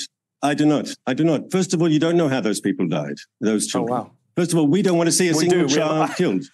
Okay, here's, a, here's my question for you, Mark. You say, I agree with you. Here, I agree with you. We shouldn't blindly believe anything Hamas says. But why should we believe Correct. what your government says either? Your military spokesman on Monday pointed to an Arabic document in the basement of a Gaza hospital and claimed it was a Guardian list on which every terrorist writes his name. But that was false. It was just a calendar with the days of the week on it. Your colleague in the Prime Minister's office, Ophir Gendelman, posted behind the scenes footage from a Lebanese short film and claimed it was Palestinians in Gaza faking their own injuries. That tweet is still up a week later. That is endless disinformation from your government, is it not? So now these clips frequently went viral on Twitter. But his show, like many other MSNBC mm. shows, was not getting, you know, exceptionally high ratings, was not doing all that well in the ratings. And so that's what MSNBC is basically saying is it's a ratings issue, it's a cost-cutting issue. I'll tell you, you know, what I'm hearing from people is um, you know, the the dissent on Israel is part of the picture, mm-hmm. but the bigger picture is that he's also very like aggressive on social media mm-hmm. in a mm-hmm. way that is uncomfortable for NBC executives as well. So, do I think that they're sending a bit of a message? By uh, by canceling Mehdi's show and you know so publicly demoting him? Yes.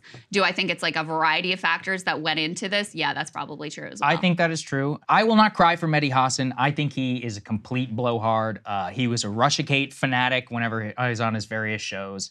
COVID freak whenever it came to uh, de- you know going against the lab leak theory and all of this. Uh, I will quote again from my good friend uh, Zaid Jilani. Having worked with Mehdi, this is a pattern. He learns very little about a topic, goes 100% full throttle with no nuance. He plays to a partisan crowd and frequently makes elementary errors, like claiming that black people cannot vote in Georgia. Now, that said, I don't support him being canceled uh, for his views on Israel and Gaza. My biggest problem uh, that comes from Mehdi is exactly this: is he is a fundamentalist in everything that he believes. Now, is he a, is he a talented interviewer? Yes, but there's also a very famous clip that people can go and can watch of him uh, talking about his at that time fundamentalist Islamic views and how he viewed other people. Has he evolved or not? I have no idea. But it just is demonstrative of the way that he carries himself in public. And what comes and hits for me was a video here that he did with Matt Taibbi on the Twitter files where he attempted to go after him. Let's take a listen your own words, Matt. You crossed that line, and Musk has you. Those are your the, words. The, the, hilarity of this coming from MSNBC, which did nothing but vomit up uh, fake Russiagate stories that came straight from the FBI for six consecutive years that you guys still haven't apologized Great. for. Uh, Great. Is, I, I, I wasn't there in that period, so I've got nothing to apologize. I'm asking you your words. So, Krystal, as I understand it, Ayman, uh, how do you say it? Amon? Amen. A- Amen. Amen will continue to be on the air. Uh, he will, I think, he still have a prominent role at the network. I think he's a far more responsible person whenever it comes to this conflict. And I understand, look, you can think he's done a good job on Gaza and all of that, but he is not a person that I would want on my side. Uh, even in terms of uh, debating and uh, holding up the record of the Biden administration, he's pushed some of the most ridiculous propaganda. So I don't know. This is not somebody who uh, I think should be spoken up for as some sort of like paragon of being truly independent. I think On Gaza and on Israel specifically, yes, it's an issue where he may be quote unquote courageous whenever it comes to his colleagues.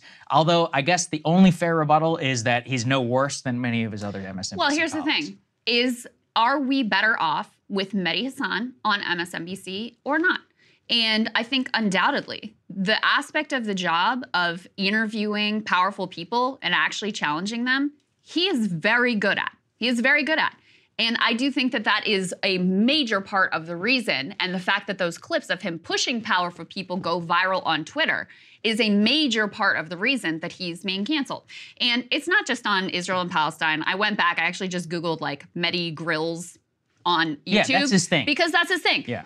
He grilled John Bolton on Iraq and on war crimes. He grilled the U.S. Uh, an American U.S. ambassador on hypocrisy with regards to war crimes in Yemen. He grilled Cedric Richmond, a Biden aide, on healthcare failures. He grilled Bernie on Build Back Better. He stood up for Julian Assange, very unusual in the cable news landscape. Um, he pressed Karine Jean Pierre over Biden administration failures. He pressed one of those Lincoln Project ghouls That's about true. their failures as well. He criticized identity politics of hiring Lloyd Austin as a uh, as the Secretary of Defense after he had served on the Raytheon as a board member. So I'm not saying I agree with Mehdi on everything. Mehdi and I have had plen- plenty of differences and have many disagreements that he would attest to as well.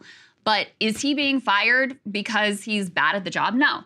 He's being fired because of the part of the job that he's actually good at, and also because he's apparently not boring enough on Twitter.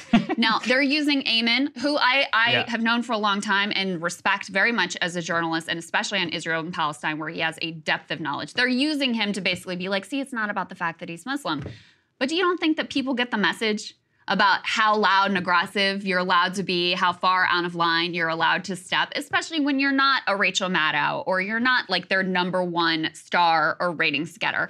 People are definitely getting that message loud and clear. And, you know, it also isn't lost on me that you had that ADL dude go on Morning Joe and accuse him and Eamon and Yeah, Ali agree. It was Velshi of like Hamas talking points and this absolutely outrageous thing. So I think that they felt like they needed to do something to appease people who were accusing them of being like Hamas propagandists. I think I think that's fair. I guess it's just you know what I think the fundamental difference is is that he is somebody who assumes the absolute worth, worst fate of every single person who does not agree with him. That's a just that a- has not been my uh, experience because Mehdi has disagreed with me on Twitter and said it in an actually very respectful way of Plus like, listen, plus we he disagree. agrees with a And lot of no, but you think. especially it was on you know this fraught thing about Yeah. like you know did economic what was the thing that people oh, economic, economic insecurity, insecurity, that this was part of electing Trump and he very much disagreed with that. He was like, no, it's the racism, and I'm like, listen, it's complex and you can't look at it economics and say, and that's a very fraught issue, and he disagreed with me very respectfully without attacking my personal character. My it. so that has hasn't been, been my experience with the him opposite, whatsoever. where I have basically had to mute him because he constantly blew up me and Zaid for exactly actually on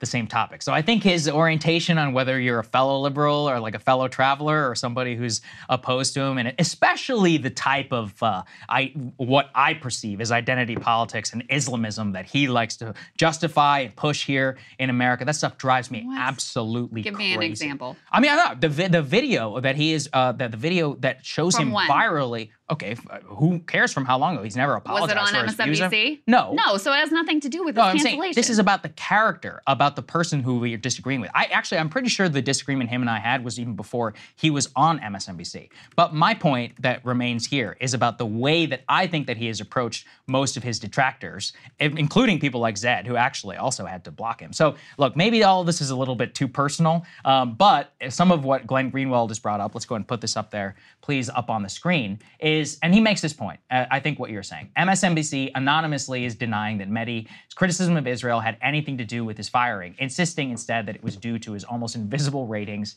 and Mehdi will not say. Go to the next part, and this is where I'm curious what you think. He says it could be anything. One would expect a journalist to provide the explanation, but I guess Mehdi doesn't want to anger the corporate bosses, so he is staying quiet, and then surmises that people with self respect would quit. So, what is it like in this situation, having worked inside the beast, where like what are the strictures that he would have around him where it like what does his non-compete look like? What, what is yeah. he allowed to do? What is he allowed to say? I mean he definitely if he was going to speak out and quit right now he would definitely have at the very least a legal fight on his hands. Okay. So it's not just about like i mean listen i think it's very difficult to stay at, if he's indeed been canceled for effectively right. doing his job well. I do think that that is a difficult thing. I do think Mehdi, you know he was at the intercept then he moved over to msnbc I think he wants to be in mainstream press, and so that may factor into his decision making too. I don't know, but um, but yeah, I think it's it, they put you in a bind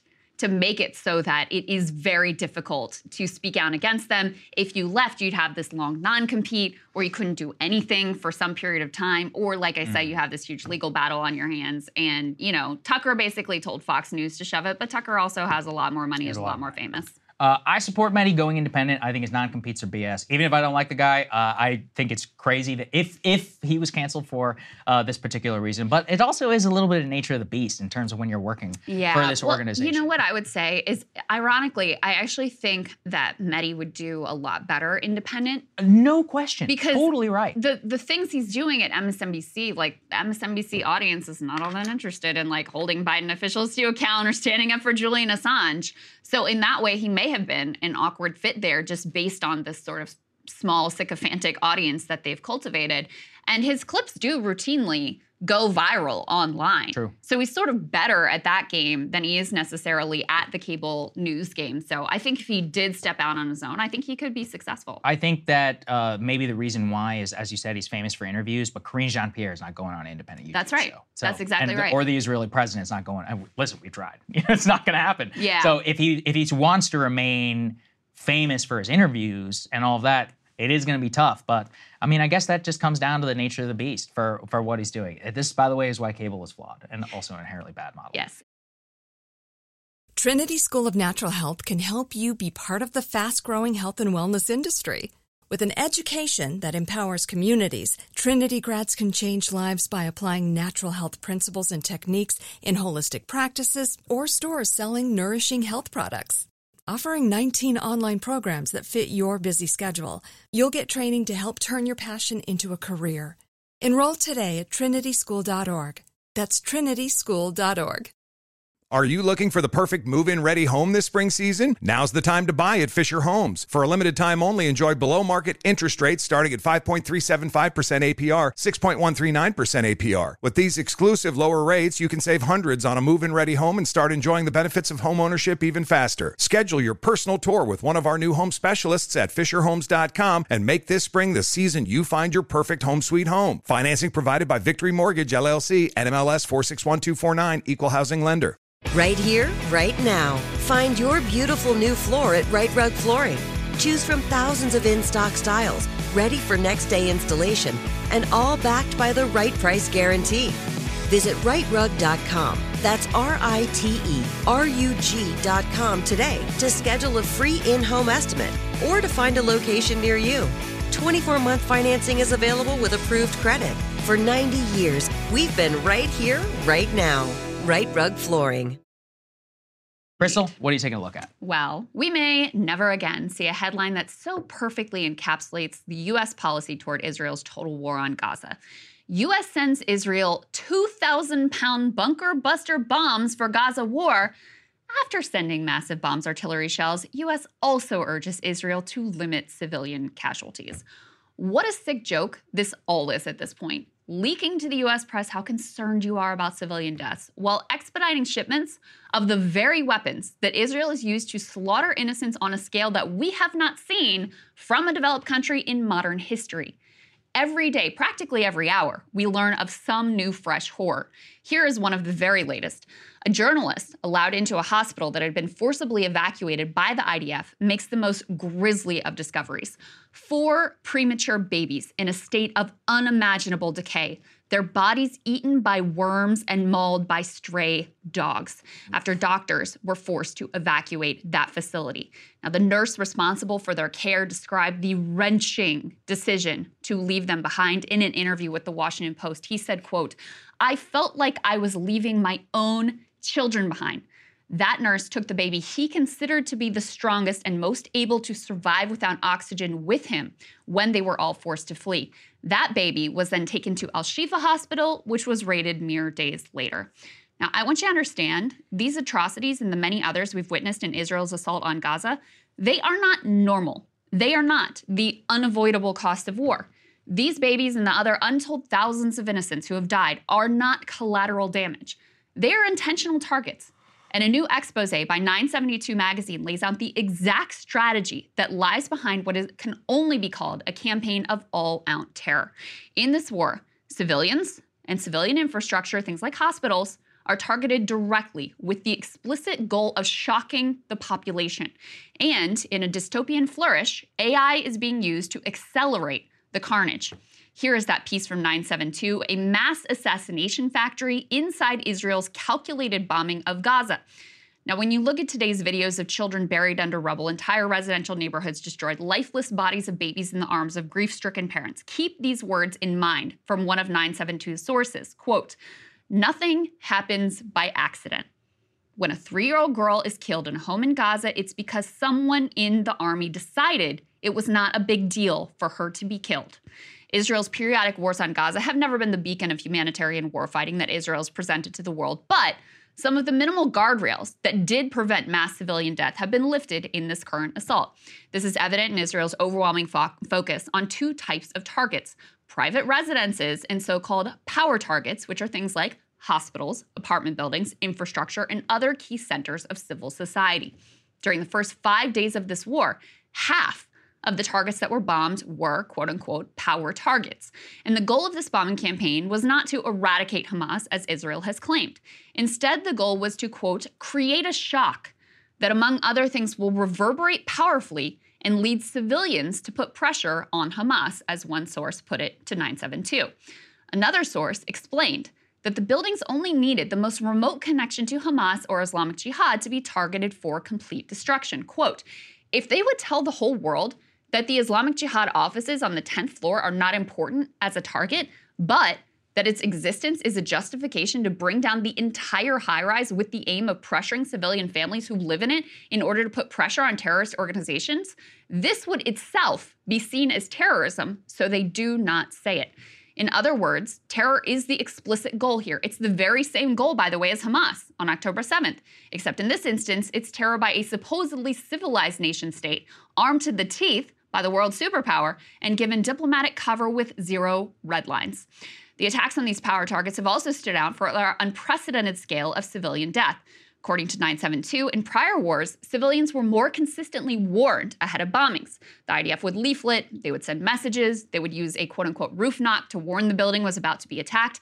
They would use drones then to even monitor civilian departures to make sure people were living, leaving. Not so in this war, where many buildings have been bombed with no warning and with hundreds of civilians still inside. Another major focus of Israel's bombing campaign has been the private res- residences of low-level Hamas operatives. As one source who was unhappy with this practice said, quote, in the majority of cases, military activity is not conducted from these targeted homes. I remember thinking that it was like if Palestinian militants would bomb all the private residences of our families when Israeli soldiers go back to sleep at home on the weekend. The blanket assault on these private homes, where many families were still located, has been aided by a new AI tool, which uses algorithms to produce targets. According to The Guardian, this has dramatically accelerated the IDF's target generating capability from 50 per year to 100 per day. Quote Hamas members who don't really mean anything live in homes across Gaza, so they mark the home and bomb the house and kill everyone there. Taken together, these reports thoroughly debunk the already preposterous idea that Israel was surgically targeting Hamas. No. IDF spokesperson Daniel Hagari was closer to the truth when he said this, quote, "The emphasis is on damage, not on accuracy." These are the tactics that the US government is meekly protesting as the bombing campaign now moves to the south, where most of Gaza's 2.2 million residents have been forced to flee. Already, Hundreds of Palestinians have been killed in that renewed assault. If this bombing of six residential high rises in Khan Yunis is any indication, the focus on destroying power targets to terrorize the entire population remains firmly in place. And the truth is, the Israeli government can't be so stupid as to think that any of this is actually in the long term security interests of Israel. To think that massacring children by the thousands is going to lead the Palestinian population to turn on Hamas, it will not lead the population to turn on Hamas, but it will certainly lead some of the population to turn into Hamas or to embrace other groups advocating violent armed resistance. No, the real goal is to put on a show for the Jewish Israeli public, 58% of whom do not believe the IDF has been brutal enough, and only 1.8% of whom believe that they have gone too far. The real goal is a last ditch attempt by Bibi to stay in power by showing just what a monster he can be to satisfy a monstrous public appetite for death and destruction. As one source explained to 972, there's a feeling that senior officials in the army are aware of their failure on October 7th, and they are busy with the question of how to provide the Israeli public with an image of victory that will salvage their reputation. Apparently, that sought after image of victory is that of decomposing babies left to suffocate and starve in a power target also known as a hospital. Real tough guys. And so, Saagar, these are the details. And if you want to hear my reaction to Krystal's monologue, become a premium subscriber today at breakingpoints.com. Trinity School of Natural Health can help you be part of the fast growing health and wellness industry. With an education that empowers communities, Trinity grads can change lives by applying natural health principles and techniques in holistic practices or stores selling nourishing health products. Offering 19 online programs that fit your busy schedule, you'll get training to help turn your passion into a career. Enroll today at trinityschool.org. That's trinityschool.org. Right here, right now. Find your beautiful new floor at Rite Rug Flooring. Choose from thousands of in stock styles, ready for next day installation, and all backed by the right price guarantee. Visit riterug.com. That's R I T E R U G.com today to schedule a free in home estimate or to find a location near you. 24 month financing is available with approved credit. For 90 years, we've been right here, right now. Rite Rug Flooring. Are you looking for the perfect move in ready home this spring season? Now's the time to buy at Fisher Homes. For a limited time only, enjoy below market interest rates starting at 5.375% APR, 6.139% APR. With these exclusive lower rates, you can save hundreds on a move in ready home and start enjoying the benefits of home ownership even faster. Schedule your personal tour with one of our new home specialists at FisherHomes.com and make this spring the season you find your perfect home sweet home. Financing provided by Victory Mortgage LLC, NMLS 461249, Equal Housing Lender. Wanted to talk a little bit more about Bibi Netanyahu and what he might be thinking in this moment. So excited to uh, welcome Scott Horton. He's with the Libertarian Institute and also antiwar.com. Great to see you, sir. Good to see you, man. Thank you very much for having me, both of you. Mm-hmm. Um, so let's start with this. Put this news article up on the screen. We mentioned this earlier um, from the Intercept. They're reporting Netanyahu's goal for Gaza, quote, thin population to a minimum. He has apparently tasked one of his top advisors with coming up with a plan to, quote unquote, thin the population and pressure the U.S. to go along with this plan. Um, Scott, I wanted to talk to you because you have sort of studied Netanyahu and his political ideology and how he's operated for a long time. So when you see a headline like that, what is your reaction to it? And, you know, how does this dovetail with Netanyahu's political ideology throughout his career? Mm. Well, I mean, I, I, just with the last thing first there, I think you know, this represents the complete failure of the Netanyahu doctrine and his panic. He has to keep the war going as long as he can to stay in office, and he has to try to figure out how to make his legacy as the longest serving prime minister in Israeli history be anything other than the catastrophe of October the 7th. And so he's got to come up with something. And this is his brilliant idea is he's going to cleanse the Gaza Strip.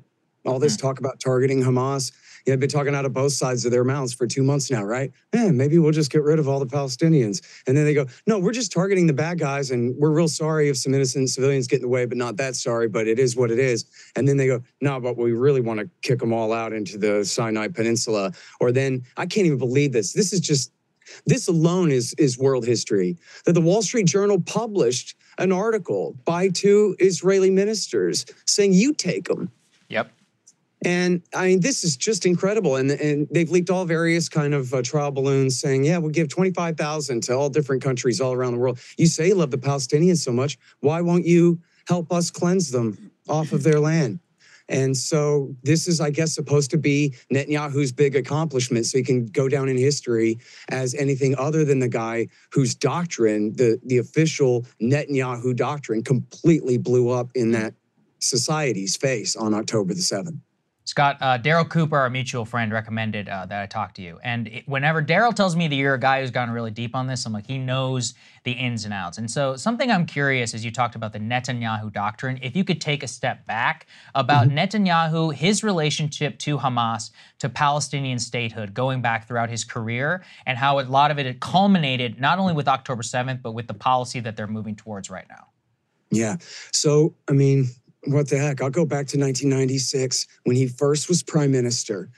A guy who ended up being Dick Cheney's guy, David Wurmser, along with Richard Perle, probably the most powerful of the neoconservatives of the first W. Bush term era. Um, these guys in Douglas Feith, they wrote a plan called a clean break, and it was for Netanyahu.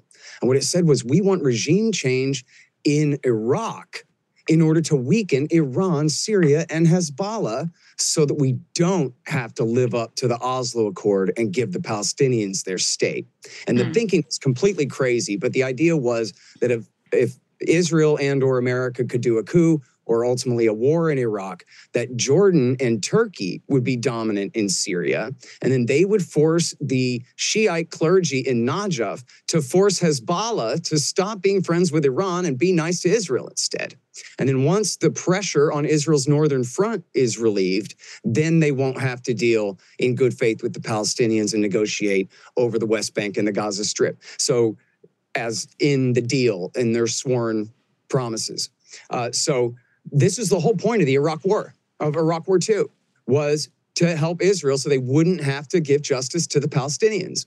And so, you know, Netanyahu was uh, and in fact, he he later was caught on candid camera, and anyone can watch this on YouTube, uh, bragging about how he fooled Bill Clinton at Wye River and had hmm. promised he's going to make these concessions toward a Palestinian state. But ha ha, Area C is two thirds of the whole thing, sucker, and all this. He talks all about it, and he says Americans, eighty percent of Americans support us. It's absurd. America is easily moved. They'll do whatever I tell them. And so then Sharon was uh, prime minister from I guess 2000 or very early 01 uh, or, or, very late 2000 through 05 when he had his stroke, or late 05 when he had his stroke. So Sharon had this doctrine. He was also Likud with Netanyahu, although they ended up splitting and he created his own party, Kadima.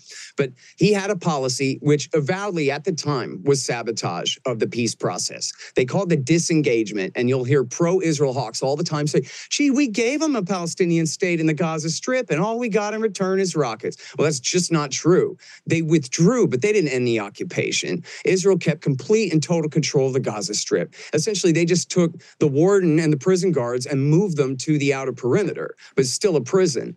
Uh, as nothing like a sovereign state. Israel kept total control over their airspace, their borders, their uh, taxation, their revenue, their uh, their fishing rights offshore, every single thing. The occupation didn't end. And in fact, I'll urge your audience to Google these terms. It'll come right up. There's no mistake in it.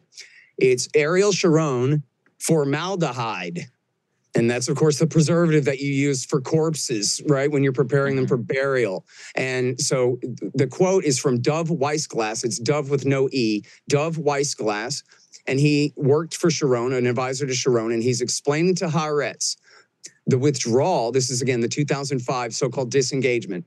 The withdrawal is formaldehyde. It puts the peace process in formaldehyde. It means that with the, with the Palestinians divided and conquered, those in charge in Gaza, they can't resort to participation in any international organizations or any kind of negotiation. And we can say, in fact, he says, with the blessing of the Congress and the president, we got a no one to talk to certificate. You know, like they always say that we just have no partner for peace. Well, we have a no one to talk to certificate, and we won't have to talk to them until Gaza becomes Norway, meaning, I guess, a very polite and harmless and nonviolent society. In other words, never. And then so, um, uh, Ehud Olmert was in there in the meantime between Sharon and Netanyahu, and he was a bit less worse than the two of them, although he was Sharon's guy. And but he didn't really make any progress, uh, you know, while he was in there toward any real negotiations.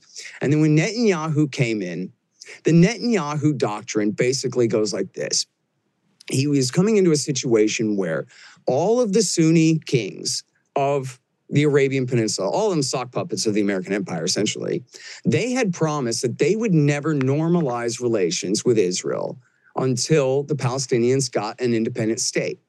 And the Saudis had put forward their peace plan, a very reasonable one in 2002, and had repeatedly suggested that. Uh, I think it, in 2007 it was the basis of the Annapolis talks, possibly. Anyway, very reasonable proposals uh, for a two-state solution.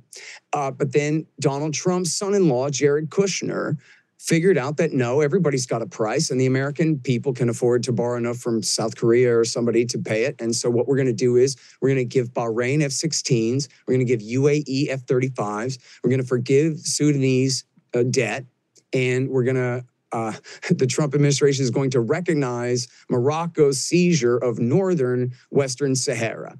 And with these bribes, and then they're working on Saudi Arabia. These are called the Abraham Accords. And with these bribes, what they did was they succeeded in getting these Sunni sock puppet GCC kingdom regimes to go ahead and normalize relations with Israel, which on the surface is great. That's what we want is every nation to get along, open trade, lower and lower tariffs, and, and more and more commercial relationships and, and fewer and fewer political relationships so that everybody in the world can get along. That's fine.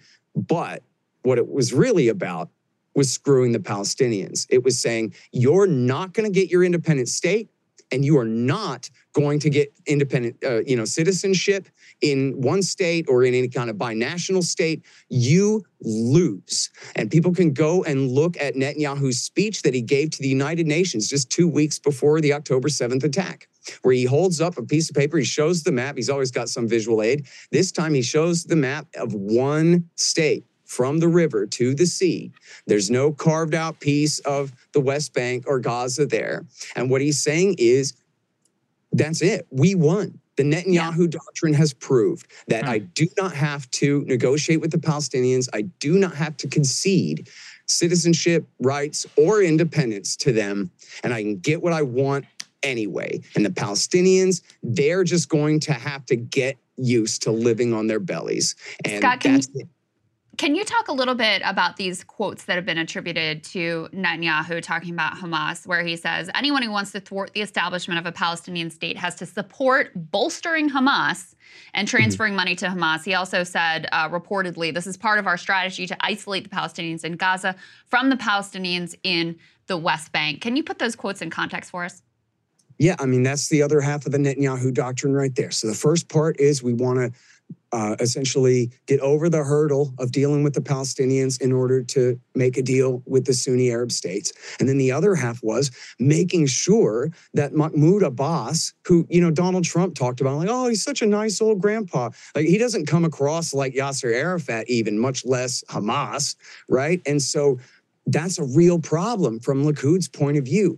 They don't even care as much about Gaza. They want that West Bank, that land. And the Palestinians there, they're just in the way. We're going to have to figure that out later. Right now, it's facts on the ground.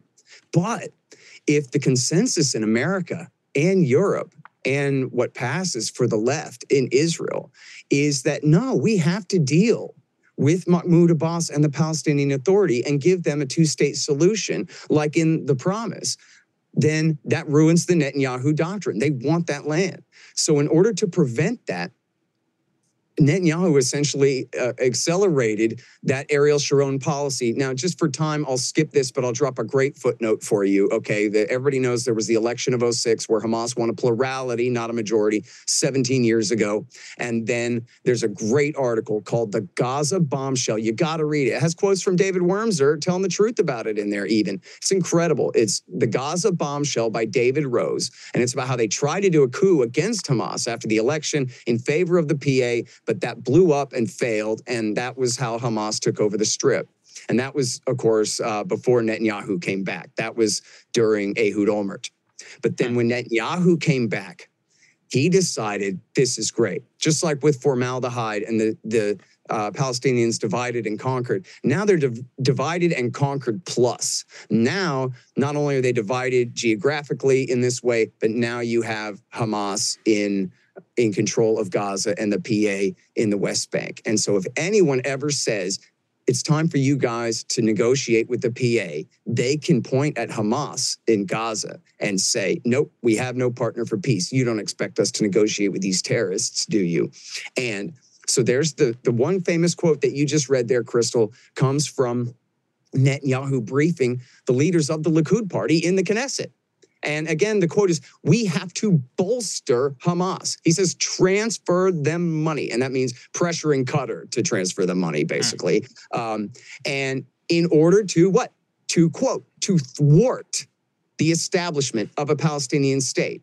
And now here's what you do. You go to antiwar.com slash Scott because I collect these quotes like Hot Wheels, okay? And I got about 10 or 12 of them for you from not just Netanyahu, but Bezalel Smotrich, who is his finance minister, who says the PA is a liability. Hamas is an asset. He says, wow. in this game of delegitimization, Hamas is an asset. They wow. can't go to the UN. They can't go to the International Criminal Court. They can't put us in a situation where we might need the US to come and veto a resolution against us. They can't do nothing. And the more we have Hamas to point at, then the better situation we're in. And and he even was the question even was, yeah, but isn't Hamas dangerous? And he ends with, yeah, I don't think we need to worry about that. Just like Netanyahu in that quote that you read there, Krystal, ends with, don't worry, we control the height of the flames. Mm. And because of this imperial hubris, that's what reached out and got them on October the 7th. They thought that they had this perfectly in hand. As long as we have these good little pet terrorists in Gaza to point at and scapegoat and say, We have no partner for peace. Everybody repeat after me. We have no partner for peace. See the alliteration there? Two P words. You know it's mm-hmm. true. We have no partner for peace. And you can memorize it and you can repeat it so you know it's right. And it was some of the most successful Hasbara probably in history, in fact. Yeah, hmm. so true. Man, dropping knowledge here, Scott Horton. Uh, you've given us an incredible amount of background here, sir. Uh, where can people find out more about your work? Just antiwar.com slash Scott?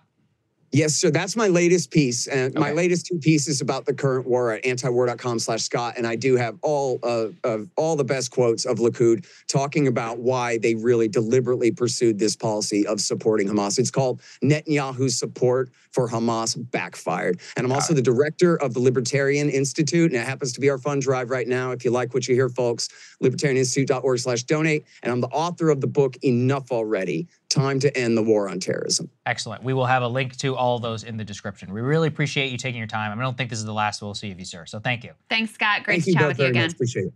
Mm-hmm. Yeah, our pleasure. Okay, we'll see you guys later. We got a great show for everybody tomorrow.